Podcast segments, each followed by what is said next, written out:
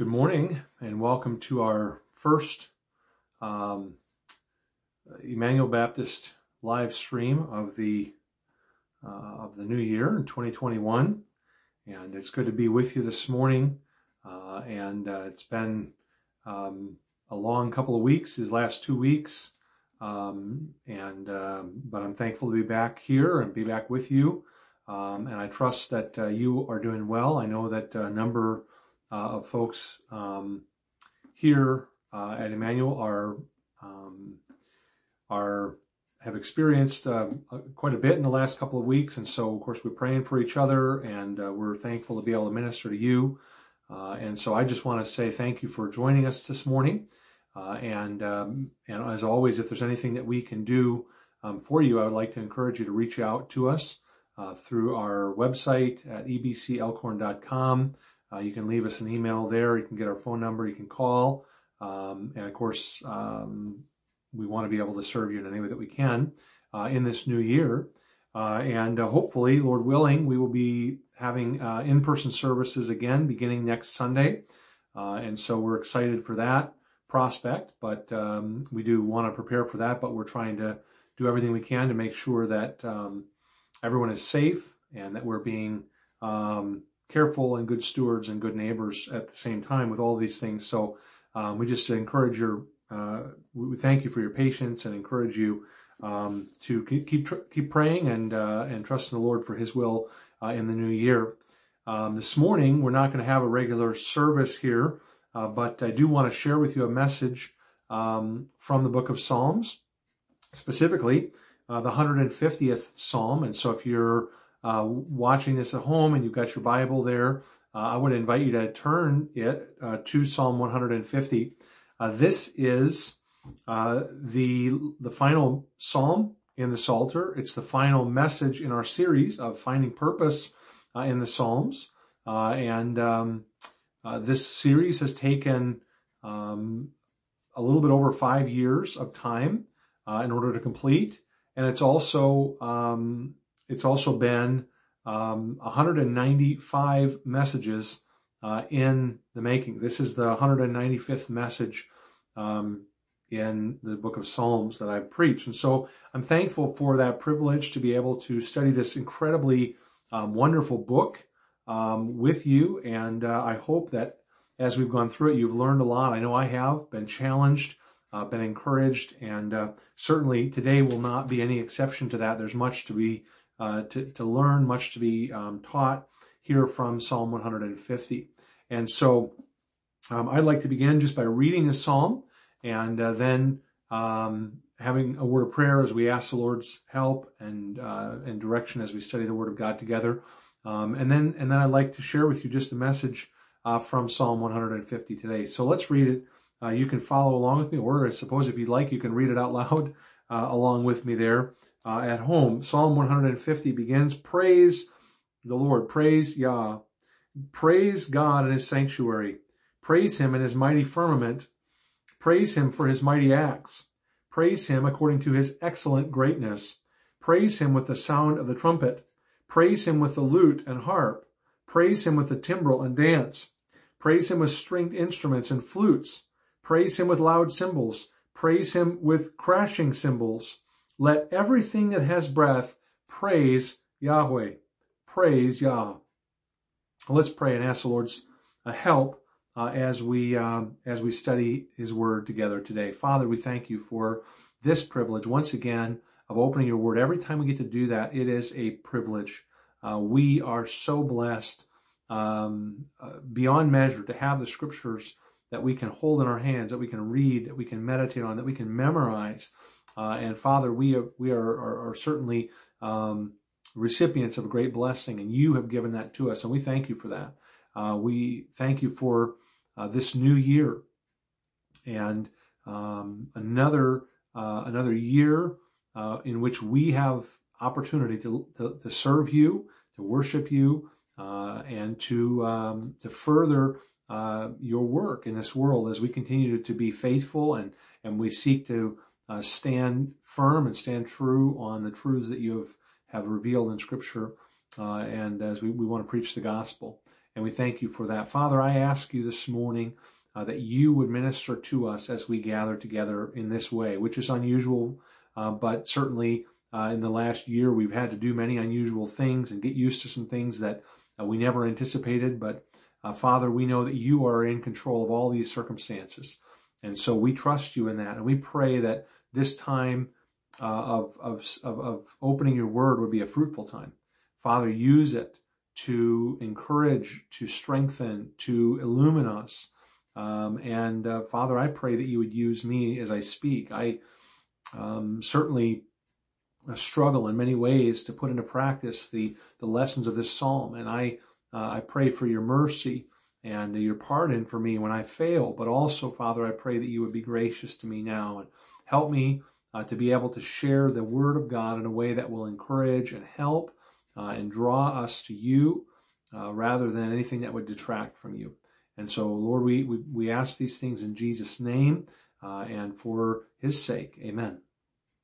Uh, now, um, as you can probably tell, uh, Psalm 150 is is about one thing. There's one theme. There's one thing that recurs over and over. In fact, there's one word that is repeated uh, 13 times, uh, really, in this psalm. Uh, and in fact, it, it's the opening word of each line, uh, with the exception of the last verse uh, in verse 6. That doesn't open with the word, but it contains the same word. And the word, of course, is praise. That's what this psalm is all about. And, and this psalm really serves to, to, to act as the conclusion of the book of Psalms, all 150. Uh, certainly it's a conclusion of the, the final Hallel, which is made up of the last five Psalms, 146 to 150. And each of those Psalms begins and ends with the word hallelujah. Praise the Lord is how the New King James translates that. Uh, and, uh, and, yeah, we're familiar with the term hallelujah, but that's the word that begins and ends each of these Psalms. And Psalm 150 is kind of like putting the exclamation point on uh, on the the rest of it. It's kind of like saying, okay, when everything else has been said, and and you think about that. Think about all of the things that we have seen and learned and heard uh, as we have gone through the book of Psalms over these past five years. Uh, think about um, the incredible variety of of prayers that we have prayed uh, along with the psalmist. Prayers of thanksgiving, prayers of praise and, and of rejoicing. Uh, but along with that, prayers of desperation and of despair uh, in the midst of very dark and difficult times. Uh, think about uh, prayers of of grief and sorrow, where uh, the where the psalmist has expressed uh, the pain that he felt over a personal loss or over having friends turn against him or, or or other people who have opposed him. Uh, think of all of the different things. Think of the times where the psalmist has cried out and, and, and said uh, that in his circumstances he doesn't see God, and yet uh, routinely he comes to the end of a psalm and says, "But it, but even so, I'm going to praise and I'm going to trust you and I'm going to rest on you." And uh, you know, uh, there's so many different types of psalms and songs and hymns that we have read and we have prayed and we have sung, and it's kind of like after all of that has been said, right? After, after everything has been said that can be said uh, in worship of God, what is the final word? What is the final word? Psalm 150 tells us praise. The final word. When everything else has been said, when everything else has been done, what is left to do? And that is praise the Lord. When you think about that, uh, it's important for us to consider what Psalm 150 says, uh, and uh, it's very specific. Um, and, and, it really, but at the same time, Psalm 150 opens the door to uh, really an incredible wealth of of resources, and it kind of, it, in a way, some of the things that the psalmist says here kind of um, is a way of him trying to kind of squeeze in everything that the previous 149 psalms have said, uh, so that we might reflect on them and praise the Lord. So notice what he says here. And, there's really four questions, maybe three, but I think we're going to, we'll look at four um, uh, questions that the psalmist addresses here, or that this psalm addresses. And they're very simple questions. They're the kind of observation questions that we, that we always say we want to make when we come to scripture, right? We want to ask those questions, the who, what, when, where, how, and why, those kind of questions. Well, those are the questions that we see here in Psalm 150. All of them relating to this subject of praise, right? So let's look at verse 1. And verse 1, what the psalmist is addressing is the where question, right? Where should God be praised? Right? Where should God be praised? And notice what he says. Praise the Lord. Praise Yah. Praise God in his sanctuary. Praise him in his mighty firmament. What is his sanctuary here? Well, of course, uh, there's probably two different ways to answer that question. Uh, the sanctuary could refer to the the, the the, the the temple or tabernacle that was located in Jerusalem, depending on what when this psalm was written. And of course, we don't know um, when the psalm itself was written. There's nothing to date it by. Um, but the sanctuary would have been that, that holy place, that place where God dwelled, that place where God was to be worshiped. And, and in Jerusalem, in the Old Testament era, you have the temple, uh, you have the tabernacle before that, where God had said this was the place that he was uh, to dwell and where his people, Israel, the redeemed, the, the saints, the ones who had believed on him and had trusted in him and his mercy and grace to save them. They were to come and they were to gather there and they were to worship him and praise him. And so he ought to be praised in the sanctuary. And it's true that he ought to be praised in the place where his people gather. And you know, the same thing is true today, whether that's, um, uh, obviously we don't, we don't have a temple, uh, in the sense of, the temple in Jerusalem. That temple, of course, was destroyed. It's been destroyed multiple times. Uh, and uh, the last time in AD 70 and never rebuilt since then. Um, but the truth of the matter is, we look in the New Testament and we have things like the Apostle Paul saying in 1 Corinthians that your body is the temple of the Holy Spirit. That's the to the to the individual Christian. But he also says in the same book that that that you are the temple of the Holy Ghost, referring to the church.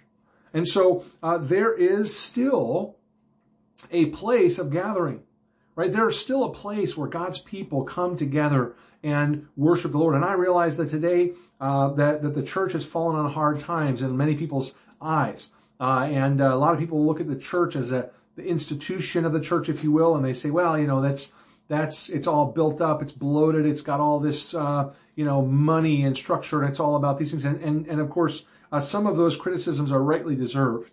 Uh, Christians have earned through our hip, through our hypocrisy. Uh, we have earned a bad reputation sometimes in the communities in which we live. That not ought, that ought not be so. But the truth of the matter is the church uh, is what where it's where it's at. It's what God is doing in the world today. He is working in and through His church. Jesus promised that in Matthew 16 that he would build his church and the gates of hell would not prevail against it. It is his church. Uh, Ephesians 5 says that he gave himself, Christ gave himself to cleanse his church uh, and to, to wash it pure and present it to himself pure and spotless. That is what God is doing today. And so when the church is gathered together, it is a place of worship. It is a sanctuary. It is the place where God's name is to be praised. And so I think it's really important for us to understand that, and especially important in these days. Think about it, all that's happened in 2020 and now, now the beginning of 2021. And what do we have? We have uh, this coronavirus uh, epidemic that is still spreading and still ongoing. And, and, and in some places you have churches that have not been allowed to meet.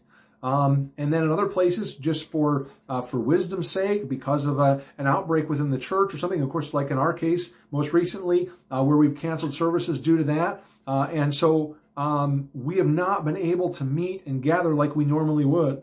Uh, and I think that we need to remember that just because we may be providentially hindered from gathering from time to time is not an excuse. It's not a reason to dismiss the church. It's not a reason for you to say, well, I don't need to be a part of the church. I don't need to be there present when the church does gather. Uh, I can just, I can just watch from home. Well, you know what? You're wrong about that. Oh, I mean, physically, you can just watch from home. That's true. Uh, but there's something wrong spiritually with a believer who doesn't want to gather in the sanctuary to praise God right? And I'm not talking about a specific building per se. I'm talking about with his people wherever they gather, right? It wouldn't matter if we gathered in this building, if we met in a gymnasium. It wouldn't matter if we met out on a on a snowy uh, hillside for crying out loud. Although I don't necessarily advocate that in January in Wisconsin, uh, but you know wherever God's people are gathered, is a place of worship. It is a place where he is to be praised. Psalm 150 makes that very clear. We are to praise him in his sanctuary. Uh, and that's something we are called to do. And I don't think that we can um, dismiss that lightly. In fact, I think there's a lot of people today who are, are, are treading on very dangerous ground as Christians who are saying, well, I can just stay home and I can just watch church from home on my, on my computer or my TV, and I don't need to be around other Christians. I don't need to be in the fellowship of saints. I don't need to be gathered there to worship the Lord. And again, strictly speaking, that may be true uh, to a degree, but the reality is that's a very dangerous position to put yourself in. And I would caution you, if that's your mindset, uh, that you don't follow that, don't feed that, uh, but uh, uh, allow allow the fact that at times we have to be separated. Allow that to fuel your desire to come together. Uh, and uh, that was what uh, someone said to me earlier uh, last year when we were under the lockdown back in March and April.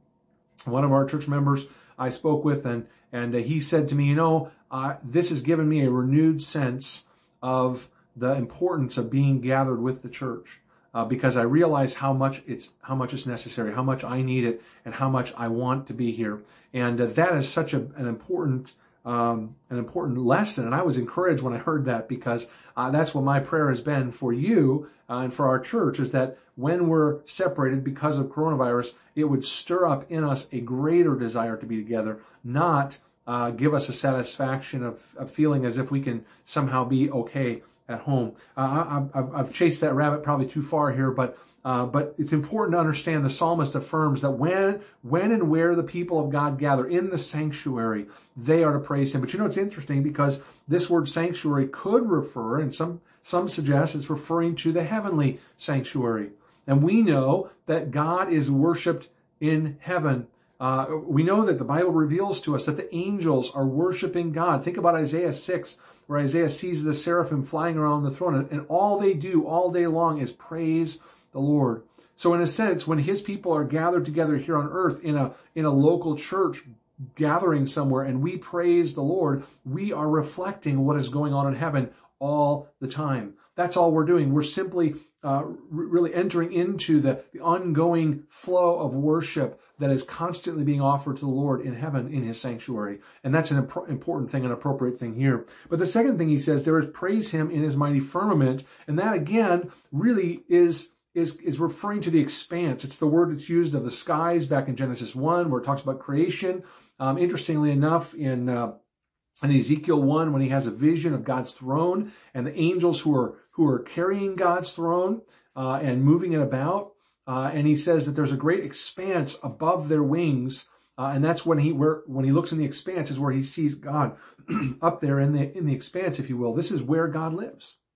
The expanse here really refers to that which it, kind of is is the way of it's kind of the Bible's way of saying, listen, there's a place for you people, human beings. And you know what that place is? It's earth. And there's a place for God, and that is in his mighty firmament, his expanse, the place where he dwells. And so, in a sense, what the psalmist is saying is everywhere, everywhere, God ought to be praised, right? In the sanctuary, where his people gather, in the expanse of the heavens, everywhere, everywhere that is the domain of man, and everywhere that is beyond the domain of man is a place where God is to be praised. Uh, and so the psalm really kind of emphasizes that, that praise is to be given to God from every place.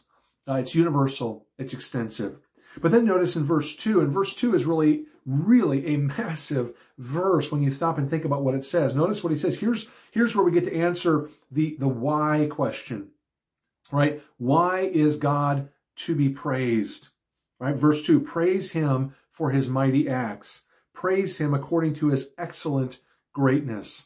And again, these terms are so important his mighty acts. Well, what is included in the mighty acts of God? Let, let, me change that question around a little bit. The real question we should ask is, what is not included in the mighty acts of God? Right? Is there anything that we could look at on this world and say, that's not got anything to do with God? That's not anything to do with the work of God. What, what do we see? We, we see uh, you know that I know it's it's it's overused sometimes, and and we don't always appreciate the way it's used because we don't always treat it properly. But think of the verse Romans eight twenty eight. You you you you're probably familiar with the verse where it says, we know that all things work together for good to them who love God, to them who are the called according to his purpose. Right? All things work together for our good as the children of God, those who've been called by God. If you have trusted in Jesus Christ, if you have been saved, if you've been born again by the Holy Spirit, and you have new life in Christ because you believed on Him, then guess what? Everything that happens in your life, everything that happens to you, everything that happens around you, everything that happens in the world is for your good. It is God's fingerprints are on it, if you will.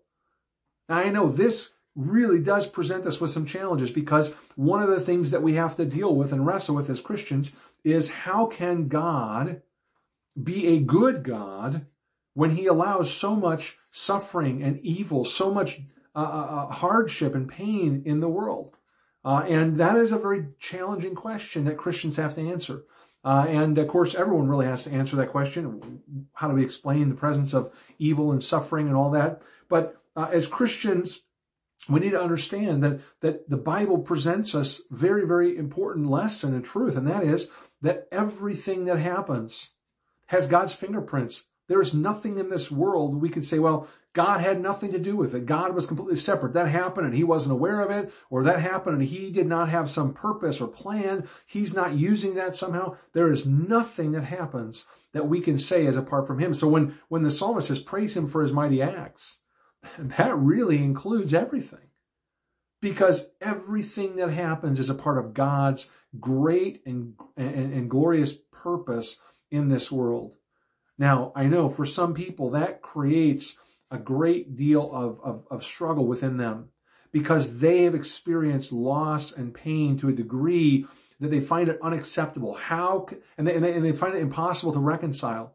How can God allow this to happen to me? How could God allow me to suffer in this way? How could God uh, take that person away from me? How could God allow that sickness to come? How could God uh, allow this to happen? And and again, you look back on what's happened in 2020. How, how could God allow this virus to spread and so many people to die? Uh, how could God allow all of these circumstances to take place? Um, but you know, this is important for us to uh, to understand that the scripture affirms that God is indeed involved in all of these things. He is working his plan and his plan is good. Now that does not mean that everything that happens in this world and everything that happens in this life is good.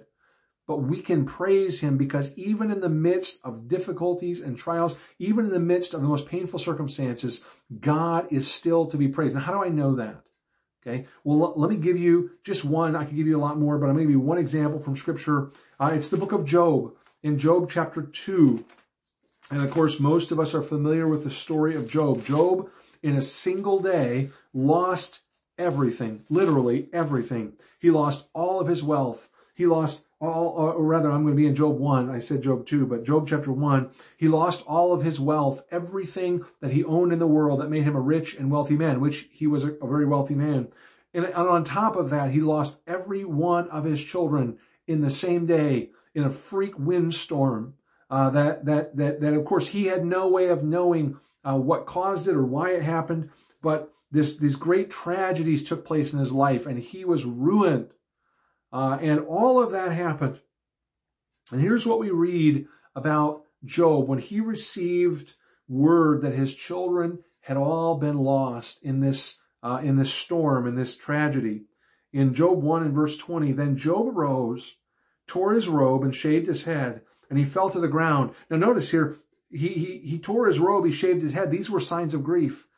Job is not impassive. He's not just keeping a stiff upper lip and, and he's going to tough it out and he's not going to let this hit him at all. This is hitting Job. This is striking Job and it's causing him great personal pain. So Job was experiencing pain and loss on a, on a level that I dare say as bad as some of us and even people, uh, I mean, I'm thankful. We look at our church and, and, and the little, um, the, the, the little that the coronavirus and all that has really affected our lives, has really taken from us this year. I'm thankful for that. God has been gracious to us.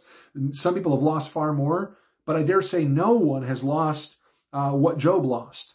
Uh, no one has experienced the level of loss. But notice what Job said. He, even in the midst of this, he fell to the ground and worshiped. That is, he bowed down and he said, Naked I came from my mother's womb, and naked shall I return there. The Lord gave, and the Lord has taken away. Listen, blessed be the name of the Lord. What did Job do on the darkest day of his life? What did he do in the midst of personal loss and suffering beyond anything that I can imagine? What did Job do in that moment when everything in his world had been completely turned upside down, when there had been a massive earthquake that had shaken him to the very core of his being? What did he do?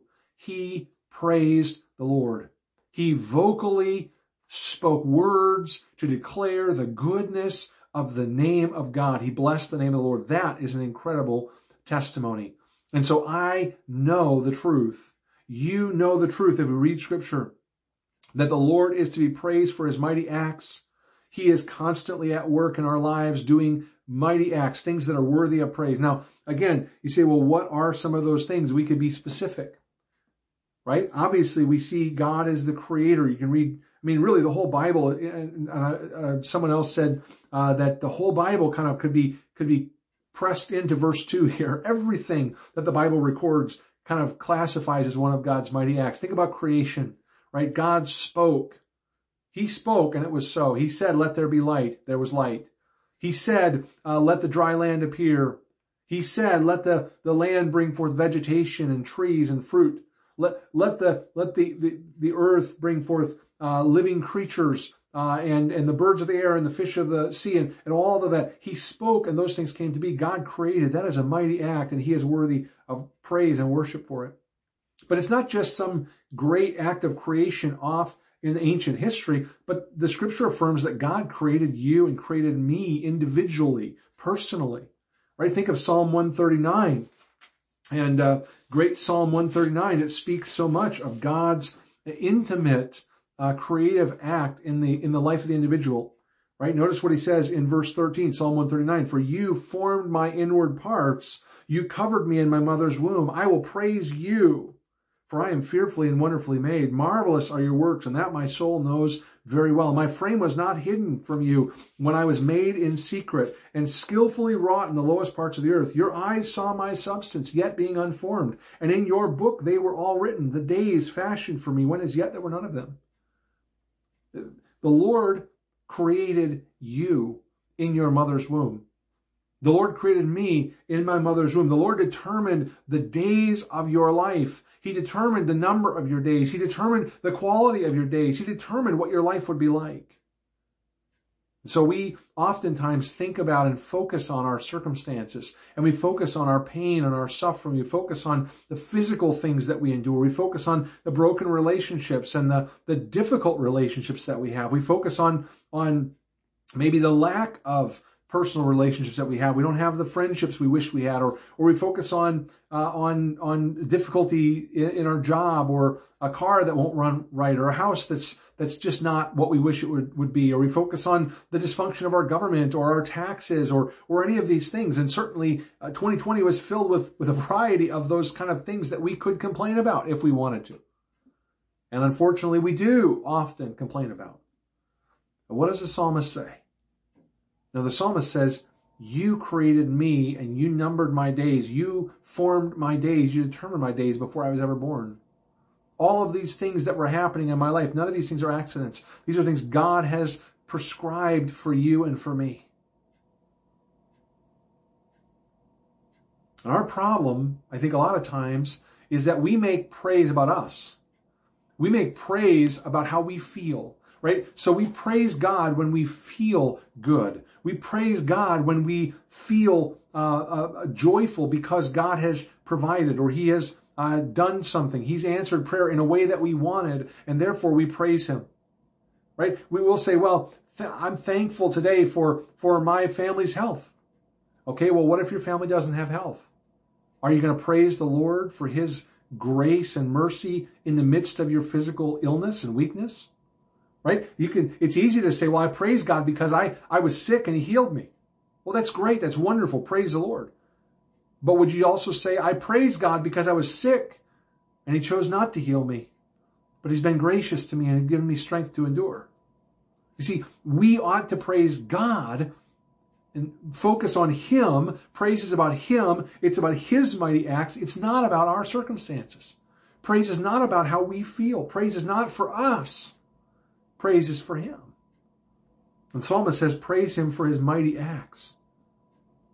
And of course, what else has God done for you and for me? Well, well, well, you know, there's so much we can, we can, we can list, but, um, aside from creation, aside from His hand of providence in our life, we got to praise Him for salvation. We got to praise Him for the plan of redemption. Our God thought up a plan, right? He came up with a plan. Not just a plan to deal with sin. Not just because he, he, he could have decided to just judge sin and do away with sinners and remove sin from the earth, and that would have been a, a good plan. He could have done that. But he didn't. He chose instead to redeem his creation his creatures, specifically the, the rebels who had turned against him. He chose uh, to begin a plan of redemption. And we know that uh, Ephesians 1 tells us that this was God's plan from eternity past, that God had, had, had orchestrated his, his plan. He has worked out his plan for all of eternity. Uh, Acts, when, when Peter preaches about, about what happened to God, uh, to Christ when he died on the cross, Peter says that, that, uh, it was the, the, the, the wicked uh, Israelites, the wicked Jews who took Jesus and, and their hands who, who, who, who brutalized him and sent him to the cross through the, you know, using the, the, the Romans uh, to, to work with them and do that. But, but Peter says that they did only what God had foreordained that they should do. Because it was part of God's plan to send his son to become a man. We, we, again, we just celebrate that through the Christmas season and, and we think about Jesus Christ coming to earth and condescending, coming down from the, the glories of heaven to become a man, to take on a physical body, to live in this world, to experience pain and suffering and weakness and sickness and disease and all of the things that we experience. He lived through those same things. He experienced loved ones who suffered pain and loss and death. He experienced the pain. Listen, Jesus experienced the pain of having uh, uh, loved ones and close family members who were not believers. Right? The, the, the indication from Scripture is that Jesus' brothers were not believers when he died on the cross. And Jesus went to the cross and died for their sins. And yet his brothers continued to resist his, uh, his identity and, and resist him and refused to believe on him. And in some measure, some level in Jesus' humanity, there, there, there was a, that, that he, he experienced that sense. And many of you know what I'm talking about. The, the, the, the pain of having a loved one who is refusing to trust in Jesus Christ, who has heard the gospel, but who is re- resisting and rejecting it. And you know the pain of that. You know the longing of your heart, the fact that you realize that, that every day that goes by, that, that loved one is closer and closer to an eternity under the, the condemnation of God because of their sin. And you know that. And you experience that, that, that the struggle and the frustration of that and the grief of your heart as you think about that person who's lost. Jesus knows what you experienced. And then, of course, Jesus not only lived and experienced those things, but Jesus died on the cross. He was the Lamb of God. He bore your sins and my sins in his own body when he went to that tree. And he hung there and he died on that cross for your sins. And all of that is great and mighty acts of God. Jesus dying on the cross and, and uttering those great and powerful words, it is finished when he had finally paid for our sins and he gave up the ghost and he died. And then of course we know three days later uh, we celebrate at Easter time the resurrection of Jesus Christ, our Lord, who could not be kept in the grave uh, because he was the King of Kings and Lord of Lords, and he rose conquering even over death. You want to talk about mighty acts of God for which he deserves praise? Well, there's a great deal.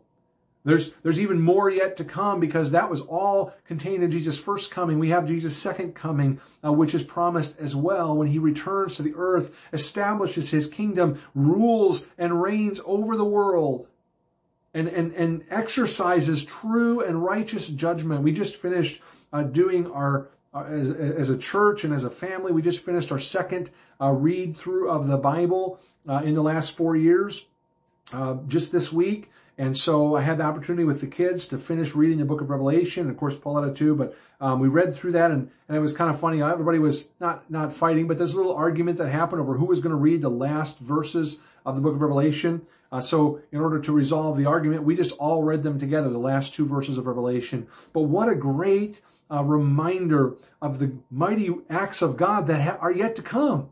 God's judgment, the final judgment where he sets everything right, where he makes sure that no one gets away with anything, right? He makes sure that the person who gets a, who escapes justice in this world will not escape justice finally, where everything that is wrong will be made right where, where the, the, the tears of his people will be wiped away, uh, where there will be an, an, ushering in of life eternal and, and incorruptibility. Now, all of the things that we look forward to, all the things we long for, all of that is yet to come, and those are the mighty acts of God. Think about this. What is it that you can praise God for today? Take your eyes off of yourself. Get your eyes off of your circumstances. Get them off of of your own uh, problems and troubles and take some time to simply meditate on the mighty acts of God, and that will fuel your praise. But the second thing he says there is praise him according to his excellent greatness. It's not just the things he has done, it is also who he is. Our God is a God who is incomparable in his attributes. He is a God who is holy. And what that means, that word holy means he is completely other. He is completely distinct. There is no one like him. There is no one who can do what he does. No one who can be what he is. No one. He is absolutely and utterly unique. He is the epitome of love. He is the epitome of goodness. He is the most benevolent giver. Uh, he is the, the all-wise God who, who never uh, makes a misstep. Uh, he is uh, all-powerful. He is never, um, never uh, finds himself at a loss for strength or for the ability to do his will. Uh, he is righteous. He always does what is right perfectly every time without exception. Uh, just think about this, his, his moral qualities here, his, his character and his nature. It is, the, how would we sum it up best? The psalmist says, praise him according to his excellent greatness. His greatness exceeds. It is excellent. It goes beyond anything that we could possibly compare it to. And so again, if you're at a loss for something to praise God for, simply think about, simply meditate on who he is, on his character, his attributes, and his nature, and you will see that he is worthy of praise and you will have, you will have something to say. You will have something to speak of. Even if you can't think of anything great he has done, you can think of who he is and you can speak of his, uh, his uh, uh, uh attributes, his moral qualities. And you can uh, proclaim he is true, he is just, he is righteous, he is good, he is upright, uh, he is holy, uh, he is powerful, he is loving, he is gentle. Right? He supplies, he cares, he is tender hearted, all of these things that he is uh, and, and, these are things for which he has to be praised. So listen, uh, we could spend a lot more time, uh, and uh, and but but we we won't. Um, just listing out uh, all of the the reasons, all of the causes uh, for praise. Why is he to be praised? Well, because there's no one like him. He is absolutely and and completely unique, and therefore he deserves praise. And notice, the next question really would be the how right? Uh, how is he to be praised? And uh, I don't want to spend too much time here, although there's quite a bit to be said, but verses 3 uh, through 5 speak of the different uh, instrumentation that is used here. Praise him with the sound of the trumpet. Uh, the trumpet here is the shofar. A shofar is a it is not a, a trumpet of, of of brass or silver. Uh, it's it's a, an animal horn uh, that's been hollowed out. And so it doesn't really have a mouthpiece. You can't really make notes with it per se. Uh, it, it's simply for blasting and making sounds. It's really a signaling instrument. The trumpet here, the, probably the reason it, it starts off the list here is the trumpet was used as the call to bring people to gather to praise. It was the signal to begin.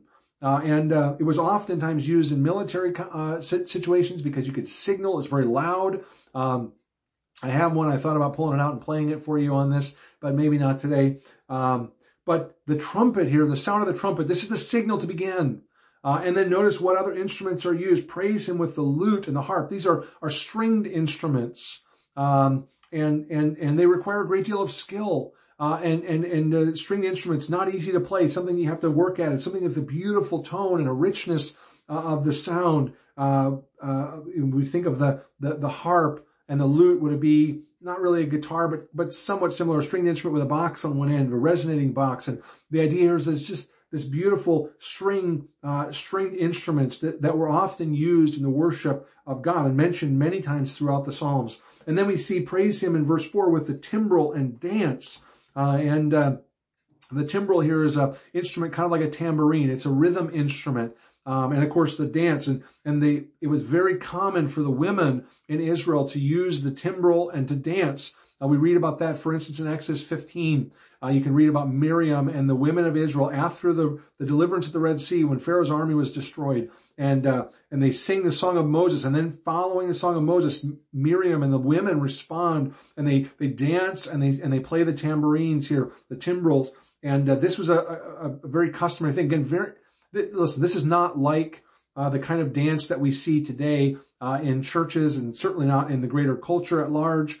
Um, this kind of dancing uh, would have been circle dancing, men with men, women with women. Um, it would not have been sensual at all. In fact, um, it, really, when you think about it, it, it is in a lot, in a large sense, this idea of the timbrel and dance is simply this, right? That it's there are times in life when you are so overjoyed uh, at some circumstance, some event, something that's happened uh, that you almost cannot contain your joy, and you spin around or you throw your hands up and you shout and you jump for joy, and that, that's the picture here. Uh, and I love it. Spurgeon says, and I won't be able to quote him exactly, but he says something to the effect here that uh, well, there are, there are circumstances in life that cause us to want to dance for joy with exuberant joy. Shouldn't the praise of God be that which causes us to dance, right? Shouldn't that be, if there's going to be anything that makes us want to dance, that makes us want to uh, spin around and jump and throw our hands up and be excited, shouldn't it be the praise of God? Uh, why should we waste our exuberant joy and our dancing on a football game? or on the birth of a child. Although those are great things, not necessarily equal, um, but but great things to be excited about, right? I I, I remember that. I remember the when when our first first child was born, when Micah was born, and uh, I remember being there in the hospital, and that was um, unusual for us. We didn't intend to be at the hospital. We planned to have a home birth, but we ended up at the hospital, and he was born. And I remember holding. Um, um, well, I remember being able, to, you know, hold him there, and then, um, and, and just in the first moments after he was born, there was such a euphoria uh, and, and, a sense of, of just wonder and amazement at, at, at what had transpired and the birth of my own son. That was such a, a wonderful thing. It was so exciting. And, and I remember, um, my, my sister-in-law was waiting out in the waiting area and, uh, and, and so something was said about, well, go, you should go out and, and tell her, uh, that he had been born and, and that it was a boy. And, and, uh, I remember turning to go out of the room and, and stumbling over the, the trash can because it was there. I didn't see it. I was so euphoric with joy. I like didn't even pay attention. And all of a sudden I'm tri- tripping and about falling on my face, just trying to get out the door in that moment because I was so overjoyed. And that's kind of the picture here. It's like, listen, if you're going to get, if you're going to get excited about something, if you're going to, going to jump up and down, if you're going to throw your hands up in the air, then it should be over the praise of the, of the Lord. Right? It should be over the praise of God. That ought to cause us to be excited. That should be something we reserve our greatest expressions of joy and rejoicing for is for God. And then notice here, he says, praise him with stringed instruments and flutes. So again, we have more stringed instruments and then we have flutes, which uh, are wind instruments. Uh, and so there's a variety of sounds here, a variety of different kinds of music and, and instruments that are used. And some of these instruments are instruments that are used inside the, the temple in Old Testament worship, and other ones are used outside the temple, and some of them are used in people's homes. Um, and then lastly, verse 5, praise him with loud cymbals, praise him with clashing cymbals. There's two different types of cymbals mentioned here. And, and listen, whatever else we can say about the cymbals, we can say this. They were loud. That's the point. Uh, these are intended to be loud. Nobody is falling asleep in this worship service here. Okay. Nobody is, is, is, is, is allowed to, to doze off because the cymbals are crashing. The, the pipes are playing. The flutes are playing. The, the strings are playing. Uh, we, we have the trumpet being blown. We have people dancing and shouting and jumping for joy. And all of this, why? All of it is centered on the Lord. Now, one thing that is important here, and I, I just want, I don't want to belabor this point too much uh, for sake of time, but one thing that's important here to note, uh, you wouldn't get a bunch of people together, gather everybody together, get them all in the same place and say, all right, we're going to hand out instruments. Everybody just kind of pick one, take one, we'll hand them out, and then everybody just kind of start playing, and we'll make some noise for the Lord. Uh, sometimes we have this idea. We, we love to joke around. You use the, the verse that says, make a joyful noise to the Lord. And, uh, and we say, well, I'm not very good at singing. I'm not a very good musician, but I'll make a joyful noise. Uh, and we, we kind of, we kind of laugh about that and acknowledge that we're not very good. Um, but I don't think that fits here, right? This is not a haphazard, um, unprepared, unpracticed uh, thing. What the psalmist here is talking about is a, a worship gathering in which the people of God take the time to prepare, to organize, to, to use their skills and abilities and their talents to worship and praise the Lord. And this is something that I think ought to challenge us today. There are a lot of people today that, that will that will say, "Well, I'm just not very good at singing," or "I just don't have a I don't have the skill to play an instrument," or or "I don't I don't have the time to to to practice or to learn or to work at something like that." And I think that we do a disservice to the Lord if we gather to worship without preparing to worship. Because these instruments, you don't gather and play these instruments without preparing. You don't, you don't sit down and play without some sort of organization here. And the thought that, that somehow this would just be everybody pick up an instrument and start playing, start making noise and worship the Lord. I don't think that's honoring to the Lord. And I don't think that's what the psalmist has in view here at all. And so I think we, if we're not careful, may do a disservice to the Lord if we quickly dismiss any preparation for worship. If we don't, if we don't take time to think about what we're going to say and what we're going to sing and what we're going to affirm when we gather. And maybe, I know this is a radical thought, but maybe you and I ought to take the time to study music and learn a skill or learn an instrument or maybe just learn how to sing better so we can do a better job of worshiping the Lord. Is He worth it to you? To take the time and the effort that's required to develop some skill, to, to, to maybe practice, to maybe learn some new hymns and learn how to sing them? Maybe learn how to sing a part? Is it, you say, well, I'm just not naturally gifted. Okay. Not everyone is going to be as talented, but that doesn't mean that we can't all learn and work and improve. I simply ask this Is God worth it to you to do something to prepare for worship? Is he worth it to you to do something to be excellent in worship, to offer him that which is excellent when you come to worship him? And I think that this would challenge us here. Maybe there's some people in our congregation that, that have some, some ability with an instrument that you've maybe neglected and you need to maybe come and say, "Hey, Pastor, um, I could play an instrument. I'd love to be able to help out. I'd love to be able to do more uh, with instrumentation." Mean, I'm thankful for our pianists that we have that play. I'm thankful for some other people that will play some instruments from time to time.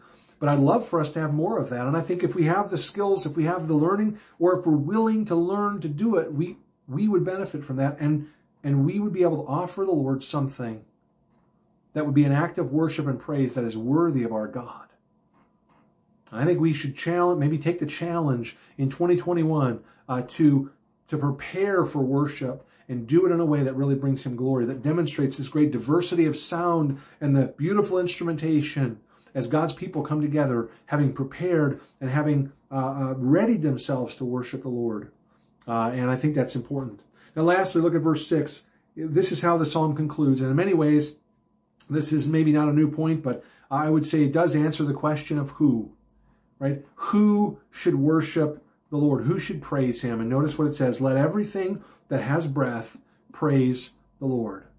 Praise the Lord, right? There is, there is no one who is left out here.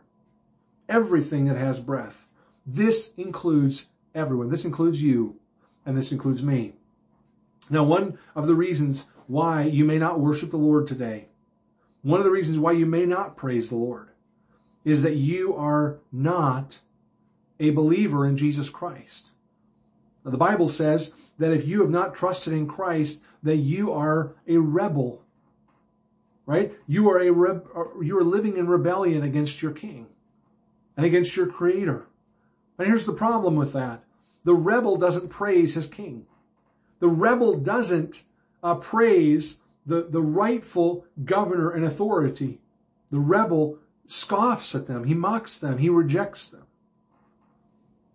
And so if you are not uh, trusting in the Lord and you are not a child of God and you have not humbled yourself and, and confessed Jesus Christ as Lord, then you are not worshiping Him. You cannot praise Him. You will not praise Him. You will squander your days. You will squander your life, wasting it rather than praising the God who made you, rather than praising Jesus Christ who died for your sins and who was raised again uh, and who is ascended to heaven, the rightful king, the one to whom you owe your allegiance. If you choose to continue to live in rebellion against him and you refuse him and you reject him, then this psalm is really a, a word of condemnation to you uh, because you are refusing to do what you have been created to do. You're refusing to fulfill your purpose in life. And what could be worse than to live a life that is purposeless? Live a life contrary to the purpose for which you are made. And that life will culminate in judgment. No, the psalmist tells us here that everything that has breath is to praise the Lord. And so there is a sense in which this psalm is a call for all people everywhere to bow the knee, to recognize that Jesus Christ is the rightful Lord, to confess Him as Lord, to declare Him as Lord, to give Him your life, and then join in the chorus of praise you imagine what it will be like when everything that has breath praises the Lord? You say, well, that, that's not happening. And I don't see any evidence that it's happening in 2021 any more than it did in 2020. Okay, well, that's true. But you can read in the book of Revelation, chapter 5, where it describes the, the, the, the, uh, uh, the crescendo of praise beginning with the, the four living creatures and the 24 elders who are seated around the throne who begin to worship and praise the Lamb, Jesus Christ. And then that song is taken up by multitudes and myriads. John says thousands of thousands around the throne who begin to praise the Lord. The choir gets pretty big. It gets bigger and louder, but then he concludes and says that everything in heaven, everything on the earth, everything under the earth, everything in the sea, everything begins to cry out with one voice and praise the Lord. And That is going to happen one day. So the real issue we have today is this. What are we waiting for? There is coming a day when all that have breath will praise the Lord. But you and I have today. We have been given this opportunity today. What are we going to do with it? Are we going to spend today complaining about our aches and our pains, about our physical weakness, about our sicknesses? Are we going to spend today complaining about our, our boss or our husband or wife or our kids or our parents? Are we going to complain about the car that doesn't run right? Are we going to complain about uh, the house that that that that you know, we, we don't have the house we wish we had? Are we going to complain about, uh, you know, the, the extra pounds we're carrying around? Are we going to complain about uh, our job? Are we going to complain? Are we going to spend all of our time complaining? Rather, we're going to take the opportunity today to praise the Lord, to join in the chorus that is ongoing and to prepare by our active participation today for the great day when all that has breath will indeed praise the Lord. When everything is said and done, the final word, the final word from the book of Psalms is this, and it's the very last part of verse 6 Praise the Lord. Hallelujah. The psalmist can write, he can instruct us to praise, he can tell us that we ought to praise and why and how. But he cannot help because when everything is said and done, there's one thing left, and that is he must praise the Lord himself. And so we conclude the book of Psalms, we conclude this psalm, we conclude this message, but hopefully not conclude, but begin this new year and each day with a word of praise on our lips for our God. Will you praise him today? Let's close with word of prayer. Father, I thank you for this wonderful, brief little psalm, this, this, this uh, exclamation point at the end of the book of Psalms. I know there's a lot of temptations to get down about a lot of things right now. A lot of things that are wrong in the world, a lot of things that are wrong in our lives, a lot of things that are wrong even in our church. Lord, we're not perfect. We don't claim to be. And it's easy for us to get frustrated by those things and get discouraged. Father, I pray you would take us and take our eyes off of ourselves today, take our eyes off of our circumstances, and let us simply gaze upon you, on who you are and what you've done. Fill our hearts and our minds and our voices and our hands with praise that we can offer to you. And let us never fail to let a day go by in which we proclaim your goodness, in which we proclaim and bless your name, because you are worthy of worship and worthy of praise. And oh, Father, I pray that you would receive the praise of our lips as an offering that is fit for you and for your name. And we thank you for this privilege Help us to make the most of it today and this year in Jesus' name. Amen. All right. Well, thank you so much for joining us today. And uh, as I said, Lord willing, next Sunday uh, we'll be gathered again in person uh, at our 9:30 a.m. Uh, for a fully equipped class, um, and then uh, also uh, for our 10:45 worship service. and so, if there's any questions that you have, I would encourage you to reach out this week. We'd love to minister to you. If there's anything we can do for you, if you'd like to hear more uh, about uh, what we've talked about today, if you have any questions, uh, please contact me uh, and uh, and visit our website ebcelkhorn.com. Uh, and we'd love to be able to be a blessing to you and a ministry as well. God bless you and thank you and have a happy new year.